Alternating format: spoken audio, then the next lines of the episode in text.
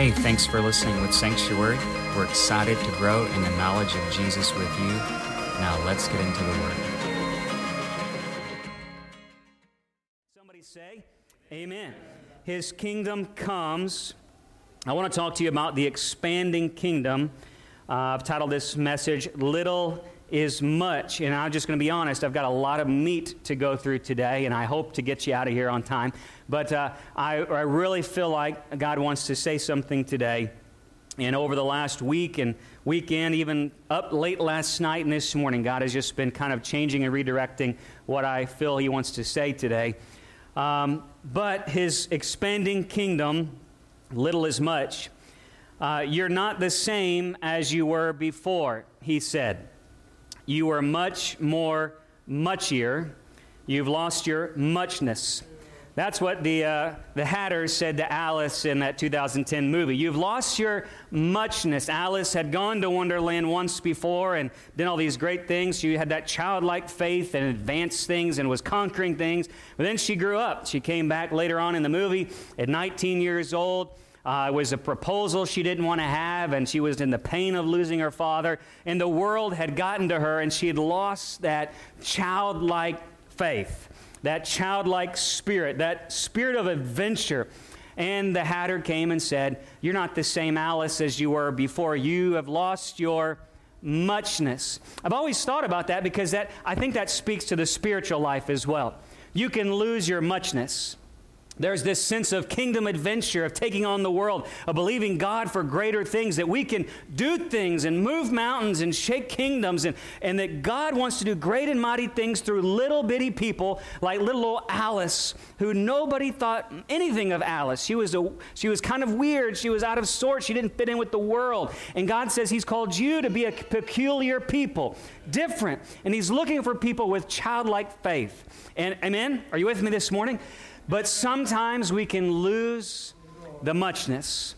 Sometimes we can lose that spirit of faith and adventure that God can do things. And at times, the church is not everything she should be. Number one, we sometimes deem ourselves weak and insignificant. It looks like we're losing in the world today. Just look around. Does it look like we're winning? It often feels like we're losing in the world. Why? I think we've measured ourselves according to man's kingdom. You see, the church doesn't supposed to look like man's kingdom because it's God's kingdom. It's a spiritual kingdom. And we as a church or as a believer to succeed, sometimes we buy into the lie that we need more might and we need more money. We need more power. We need more uh, property. We need things to work out according to man's kingdom. Number two, sometimes I think we've lost our muchness is because we've bought into the lies of the enemy. That what we have isn't enough to succeed in life. We need more for us to have uh, the chance to succeed. The enemy's come, he's sown doubt and discord and division in our lives. Our number three, we have dead places, dead branches, dead parts of our life, of our spiritual life have become dead, and unfruitful places have grown in our hearts, and even maybe hidden sin. And that once vibrant spiritual life is now dead and disconnected from Christ. Uh, but Paul said in 1 Corinthians, he said that God has chosen the foolish things of the world to shame the, anybody know? The wise. He's chosen the weak things of the world to shame the things which are strong. You see, there's something powerful hidden in the believer of Jesus Christ. There's something powerful in a Christ follower, and it's the presence of the Almighty God Himself. Somebody say, Amen. There is something that the world does not see in the church. It may not seem like much to the world, but there is much, muchness in God's meek kingdom. The world values power and wealth and positions of influence, it values physical force, but God values brokenness. And He values meekness, and He values gentleness and peaceableness. You see, our muchness is really rooted in our faith in Christ and our connection to Him. All that we have is Him, and He is the center of all that muchness, is coming back to Him and connecting to Him. The Bible says He's the vine and we are the branches. He is the king and we are the kingdom. So, my question today is Have you lost your muchness? Have you lost your muchness? And is God's expanding, victorious kingdom expanding in you? Is God's expanding kingdom expanding in you? And is it expanding God's way? We like to do, thing the, do things the world's way. We like to do things the natural way. And sometimes we've lost our muchness because we've been building this Christian life the natural way, but not God's way. So look with me in Matthew chapter 13. God's meek kingdom is much. Somebody say much. Oh, that was weak. Somebody say much. There it is. God's meek kingdom is much, but you must be meek for it to be much in you.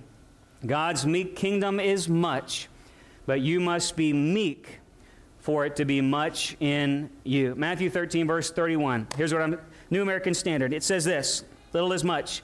He presented another parable to them, saying, The kingdom of heaven is like a mustard seed, which a man took and sowed in his field. And this smaller than all the seeds, but when it's full grown, it's larger than all the garden plants. And he says it becomes a tree, so that the birds of the air come and nest in its branches. And he spoke another parable to them. The kingdom of heaven is like leaven, which a woman took and hid in three measures or pecks of flour until it was all leaven. Let me give you the background. Jesus is standing there before the crowds in Galilee. He's told them the parable of the sower. He said, There's seed that goes out, and some seed is going on good soil, produces a harvest, but some seed is taken by the ravens, by the vultures, and, and it's gone away. That's the evil one, snatches it. And some has gone to the thorns, and some is rocky, and it doesn't do much. And he says, uh, There's also the parable of the wheat and the tares. We'll get into these later, where a farmer sows good seed, but an enemy comes and sows bad seed right behind him, and they both grow up together. And God's kingdom, he says, is a growing kingdom, but there's an enemy influence as well. The same time, the Pharisees are there, and a woman who's been crippled by the devil, by the devil, by Satan, for 18 years and hunched over, comes on the Sabbath day, and Jesus heals her of demonic oppression. He heals her of Satan's influence. And the Pharisees rebuke him and condemn him for it. And so then Jesus gives this parable. I'm going to tell you, this is one of the most difficult couple verses in the New Testament to go into. We're going to try to hit every angle, but I'm going to tell you there are so many commentaries that all disagree on what this actually means. So let's kind of take it in, give you some meat about it a little bit. But what was Jesus saying? He was saying that the kingdom of God that was present in Israel in the Old Testament was not as it should be, that it had grown to be like all the other nations and it exalted the things that other nations exalted. And the enemy had come in, like the Pharisees, like the devil, and bound people. And his, the hypocrites have come in, and the religious elite had come in, and Satan and them were working against God's kingdom. It was building on the wrong things. But God had a different kingdom, and it would come a different way. But that still the enemy would come to try to steal, kill, and destroy. Are you with me today? Somebody say amen. So let's look at this. Number one is the biggest tree. The biggest tree. Now, ancient people would have known that the tiniest seed, anybody ever seen a mustard seed before? They're very little. I think we had a picture on the screen a while ago, but they're very little. I, I would hope to get some for us, but they're about a millimeter, a little bit more than a millimeter wide. And it takes like hundreds of these to make eight ounces of mustard, by the way. That's how small they are, okay? They would have known this was one of the littlest seeds that farmers planted in rural Galilee. But it grew, when it grew, it would, it would grow like we would think sunflowers today, little bitty seed, and then just in a few months, boom, it's like head tall. Some of them are 10 feet, 6 feet tall. That's what mustard would be like. It'd be 6 to 12 feet tall. It grows that much from one little seed, just rapidly in one growing season. So they would have known that. And he's saying that's like our faith. That's like this kingdom. It's going to be meek. It's not going to be mighty, but it's going to grow into something. But they would have recognized that mustard is not a big enough plant to actually have a bird put a nest in. It's not a tree, it's a bush. It's like, it's like a sunflower. It's tall, it's weedy, but no birds. They may fly on it, but they're not going to build a nest on it. What was he doing? He was quoting Ezekiel chapter 17. So you can turn there if you want, but let me tell you what he was saying. So we've got to go back, Old Testament. Let's go back and dig a little bit. There's a prophetic meaning here. In Ezekiel chapter 17, there's a story. And the story is that the king of Israel had been taken away by this great eagle in this great tree called Babylon. There's this great mighty tree that all the world nestled under its branches, and the birds of the air made, made themselves in it. And that tree was Babylon. And this great eagle at the top of it was Nebuchadnezzar. Okay? And so that, that tree overcompensated. It took over Israel. It took away their king, Jehoiakim and he went to exile. And so he put, Nebuchadnezzar put the next king in line, and he put Zedekiah on the throne. Well, Zedekiah said, I'm not going to trust in Babylon, but I know there's another tree, there's another cedar down below me. That's Egypt. So he put his chips into Egypt and began to trust Egypt to break this alliance against Babylon. And God said, Buddy, you should have put your hope and trust in the Lord and not another man's kingdom. And for this reason, you too will go to exile. You've trusted not in this tree, but in this tree, but you should have trusted in me. He said, For this reason, they also went to exile. But then Ezekiel gives a prophecy of hope. Look in verse 22, Ezekiel 17, verse 22. God says, I'm going to go to the top of this tree, this tree now being Israel. I'm going to take a sprig of the top of this tree, which is the Davidic line of Israel. So Israel's tree was encompassed by all these other trees. But I'm going to take a tree, a top of that tree, and I'm going to plant that little stem, that little shoot, that little root. I'm going to take it over here, and I'm going to take it to the Mount of Israel, to the holy city, to Jerusalem, the city of David. I'm going to plant that shoot that little root there, and that tree is going to grow. And it's not going to be like all the other kingdoms of the world, but it will be the most mightiest tree the world has ever seen. It will grow above all other trees, and the world will come, and nations will shade underneath it, and the birds of the air will be in its branches. And this tree, Ezekiel prophesies, is going to be the kingdom of the Davidic Messiah. Somebody say amen. amen. So that's what he's quoting. What is he saying? What is Jesus saying there? About this tall tree. He's like, it's a mustard, but he's like, but it's actually, it began as mustard, this little seed, but it's going to take on the world. And it's going to take over every nation. And it began as small, but it will be much. Somebody say, little, is much. All right. He's saying God's kingdom's not going to come man's way.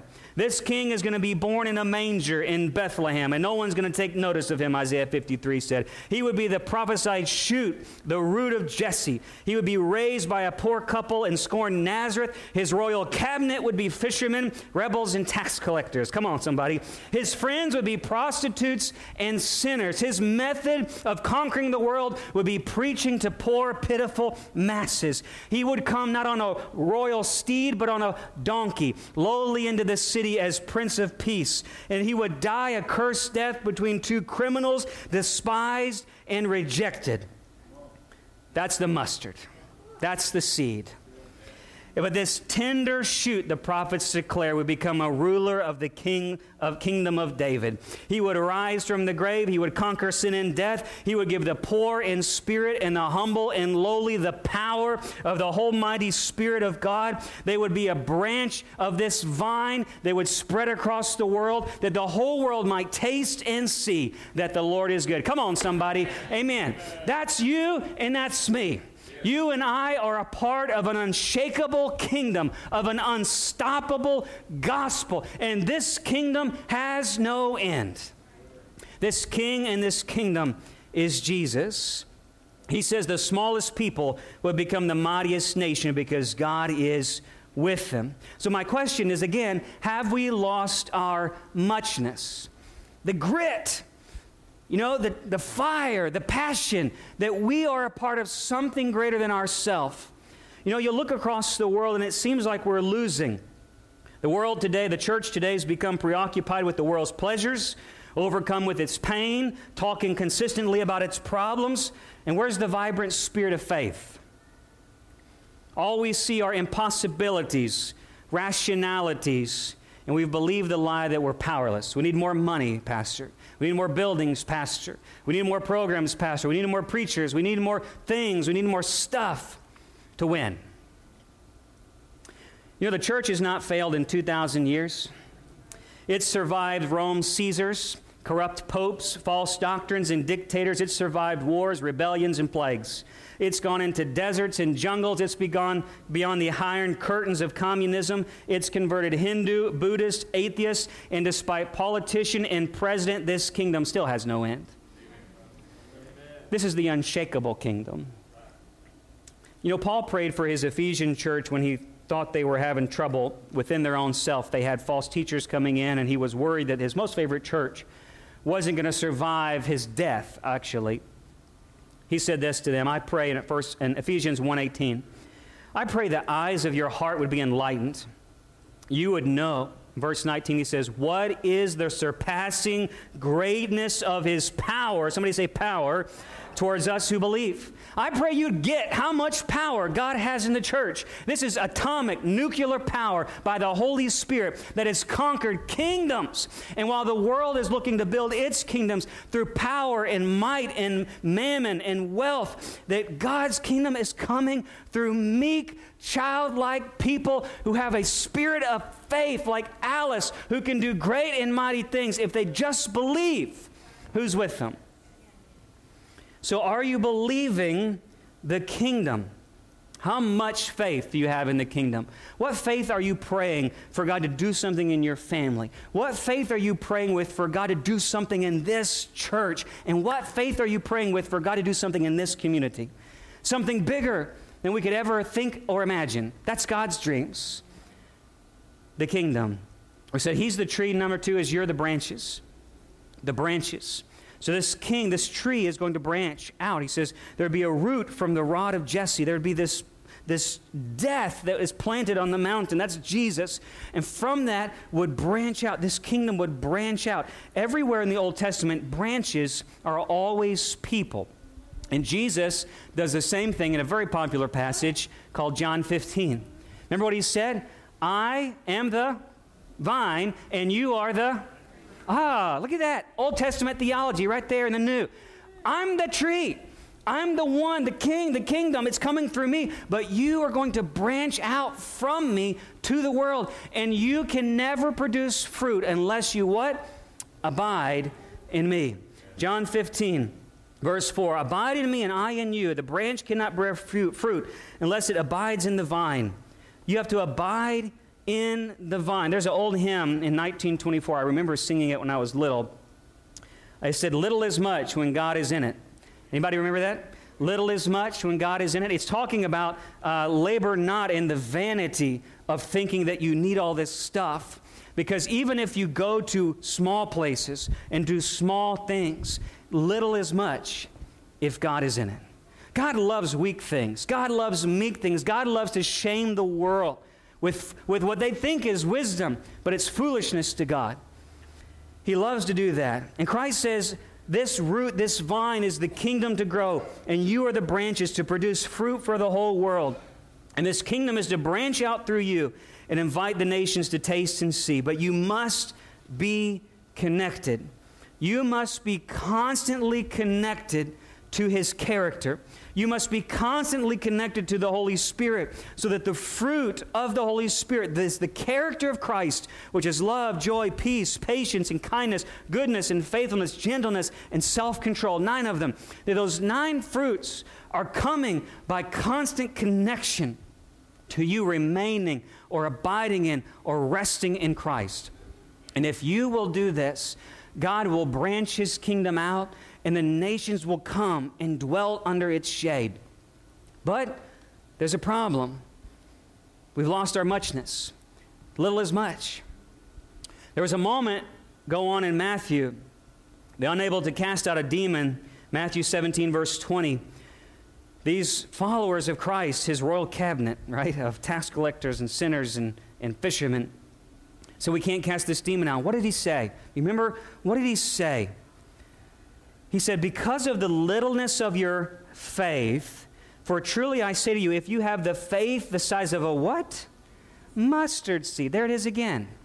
If you have faith the size of a mustard seed, you can say to this mountain, be moved from here to there. You can say to this mountain, Go and be cast in the sea. He says, If you have faith the size of a mustard seed, you'll say to this mountain, Move from here to there, and it will be moving, and nothing will be impossible. How much will be impossible? Nothing will be impossible to you. And he says, But this kind doesn't go out except by prayer and fasting. It doesn't go out unless you're connected. It doesn't go out unless you're getting strength from me. It doesn't go out unless your faith is rooted in me. I'm the mustard seed. I'm the king. I'm the one planted. I'm the one that has to branch out. And it's your connection to me that moves mountains. Little things, little faith, there will be little movement. If there's little faith, little movement. Little faith, little movement. Big faith, big movement. He says, but just the size of mustard, just plant your faith in me. He says, You've got to pray. You've got to fast. You've got to rest in my work. I'm the tree that you have to abide in. It's not your work and your faith, it's faith in me and it's faith in my work. He says, This is why you don't see little being much. This is why little faith like mustard seeds can't cast out demons, because it's not based in me. You're thinking you can do it, but apart from me, you can do nothing.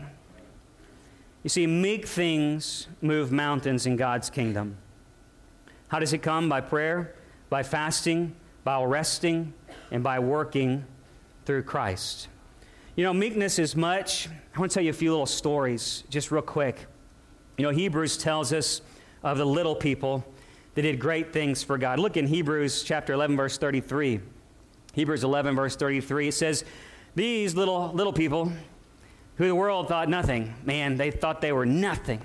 He says, But by faith they conquered kingdoms. They performed acts of righteousness. They obtained promises. They shut the mouth of lions. They quenched the powers of fire. They escaped the judgment of the sword. From weakness were made strong, became mighty in war, put foreign armies to flight. Come on, somebody. In meekness, in their weakness of the flesh, they became strong in the presence of God.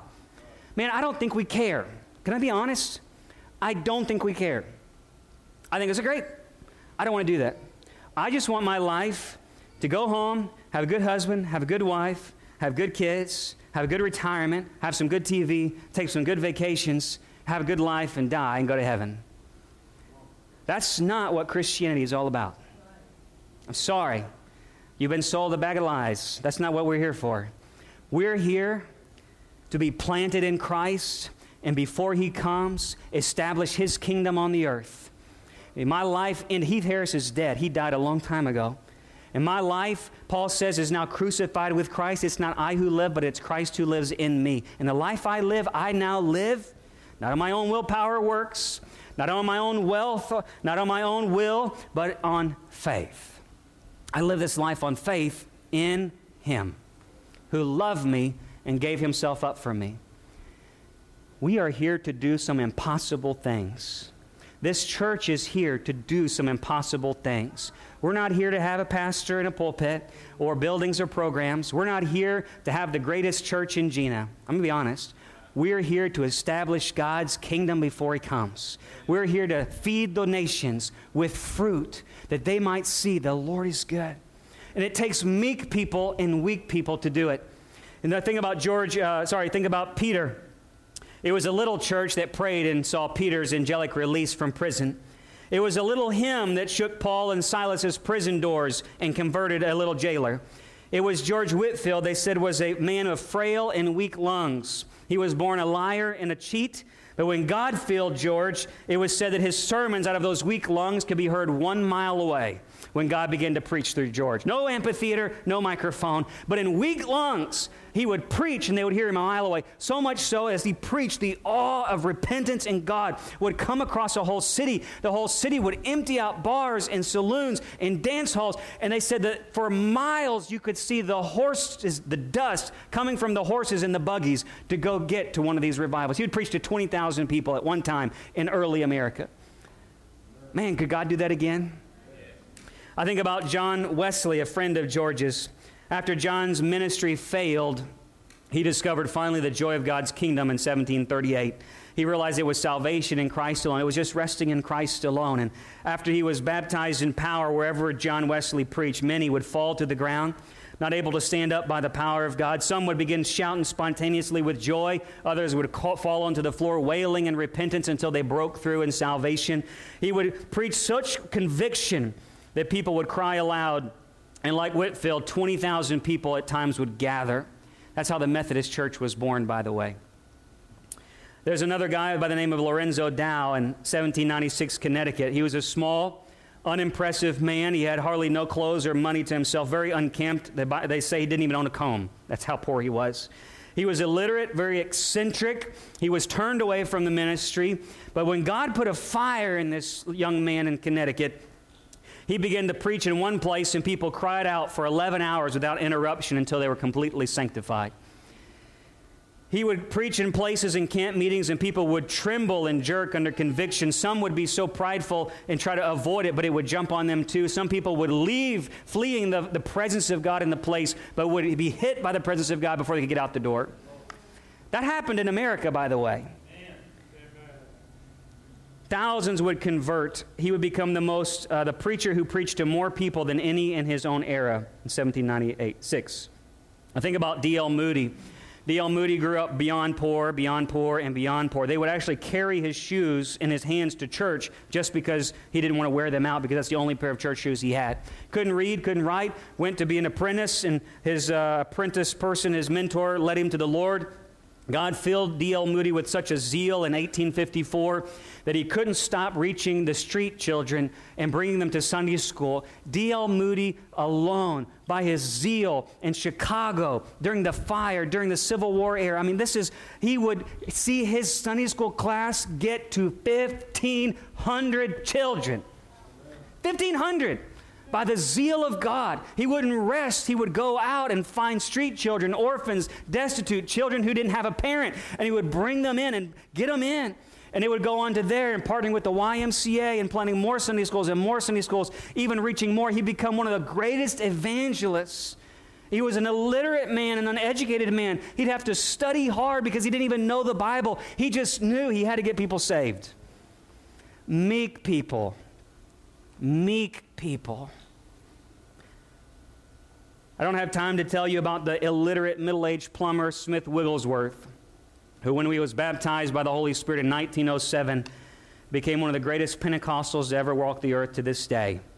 He preached, and thousands were healed, miracles, salvations, even people raised from the dead. In one town I read about that after the crusade had come through, the entire town was filled with strewn wheelchairs down the streets. Because a meek man surrendered to God by faith and believed that God has an unshakable kingdom that's not built the way the rest of the world is built. We don't need money and programs. We don't need buildings. We don't need all the polished stuff. We just need the power of God in a faith filled people. Let me give you a warning before I close, because that's really not what all this parable is about. There's a reason this won't happen, and there's a reason we won't succeed. So let's go back to what Jesus said in that parable, in Ezekiel and Daniel and Isaiah, every time one of these great nations exalted themselves, this tree, every time their tree reached to the heavens, like the Tower of Babylon, they thought themselves as God. And God in his time would come and cut down the tree. And in what it says in multiple places, we don't have time to go in there today, but I can tell you Isaiah 18, verse 5, that birds of the air would come and dwell on its fallen branches and devour its people. Over and over in the kingdom of Ethiopia, when God pronounced its judgment, Isaiah 18, he would cut the dead, he would find dead branches in the, and he would cut them off. These branches that exalted themselves, that had become dead, he'd cut them off, and the birds and the beasts of the field prophetically would devour them. They'd rest on them. What does that mean today in this parable? Why did Jesus say there would be birds in his mustard tree? You know, vultures is really the key word here. It's not like swallows. We're talking about birds of prey. The, the word here is for uh, falcons and eagles and ravens and vultures. And the vultures rest on dead things, they rest on dead branches, they rest in dead places, and they love dead things.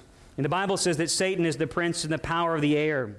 And he's at work in sons of disobedience. And just like Jesus saw an infiltration of wheat uh, in the tares, he saw that the Satan would be like the birds of the air. that would come and take away the gospel seed, Matthew 13.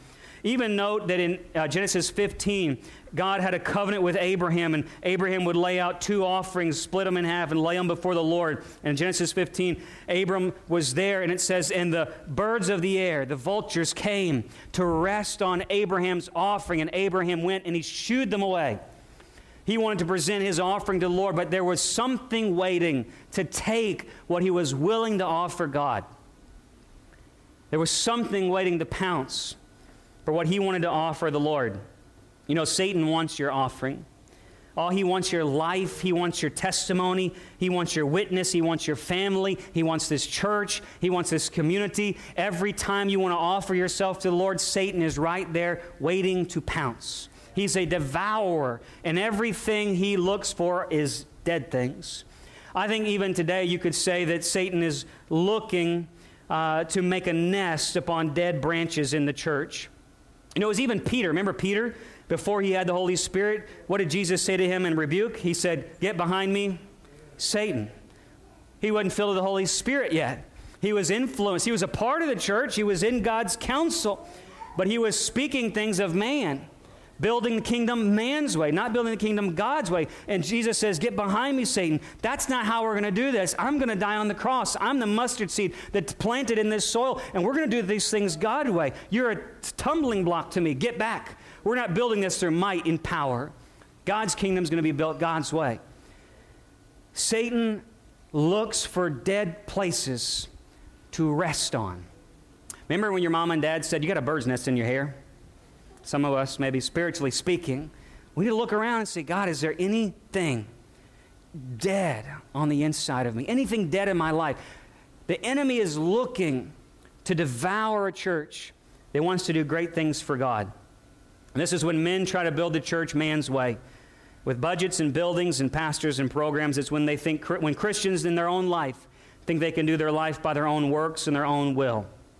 It's unfruitful, Christians, Jesus said in John 15. Remember, he says, If you don't abide in me, it's thrown away as a branch that dries up, and they'll be gathered and cast into the fire. And when those branches are cut away, those things, those people who died and are apart from Christ are cut away. It's giving over to the devil going into the pit of hell and Satan's kingdom where Satan is going to have his devouring way with you. Let me be honest, that's what he's saying. He's saying, My kingdom is going to grow supernatural ways. It's going to be like a mustard tree that becomes the greatest tree in the whole world. But there is an enemy.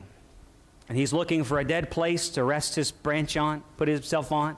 And he's looking for any time there's something dead and it's cut away from me, he'll come and he's ready to devour it at any moment. Second thing, and it says, but it's going to be like a piece of bread with leaven. The Bible says that Jesus is the bread of heaven. And just like the enemy in the wheat that makes bread, that enemy had sown tares into God's kingdom. He sowed tares into Israel. I think in the New Testament you could say he sown tares. Paul says, get rid of the leaven.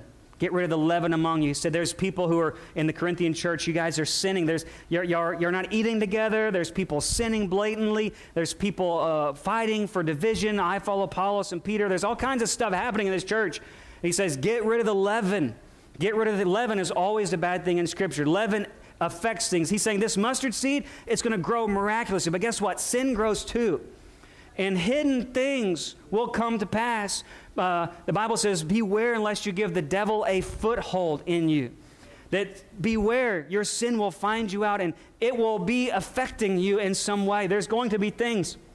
Sin in a church affects a church, sin in a person, and a man or a woman, a mom or dad, it's going to affect your whole family. It's going to come. It's going to, some, something's going to happen. In one way, we want kingdom growth to be measured and see it. We, want, we should see faith grow, but the same way sin grows and its effect may not happen right now, but as the pressure goes on, guess what? That bread, it's going to rise. I'm going to close with this. And this goes back to Genesis as well. So I told you Abraham had a sacrifice that the buzzards wanted. And Abraham had to shoo them away. Maybe we need to shoo away some birds in our hair some dead places. Devil, get away from me. I rebuke you in Jesus' name. Get behind me, Satan. I'm advancing God's kingdom in my family, my marriage, my church, my community. We're believing for greater things. Come on, somebody. Amen. The same true is maybe it's not just the enemy, maybe it's hidden things, secret things, thoughts, unfruitful things.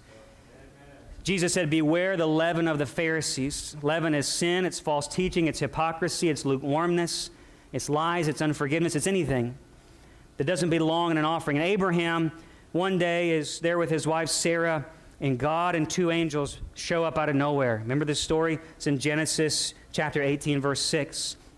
And he knows it's God in the spirit, not in the natural. He doesn't know it's God in the natural, but in the spirit, he recognizes it's God. And he turns to Sarah and he says, Sarah, quick, prepare three measures of flour. Three measures. That's the only place in Scripture it's mentioned, and Jesus mentions it again here. He said, The kingdom of heaven is like a person who had three measures of flour, but someone hid some leaven in it. When Abraham offered it to God, it was three measures, and he said, Hurry, hurry, hurry. He's here.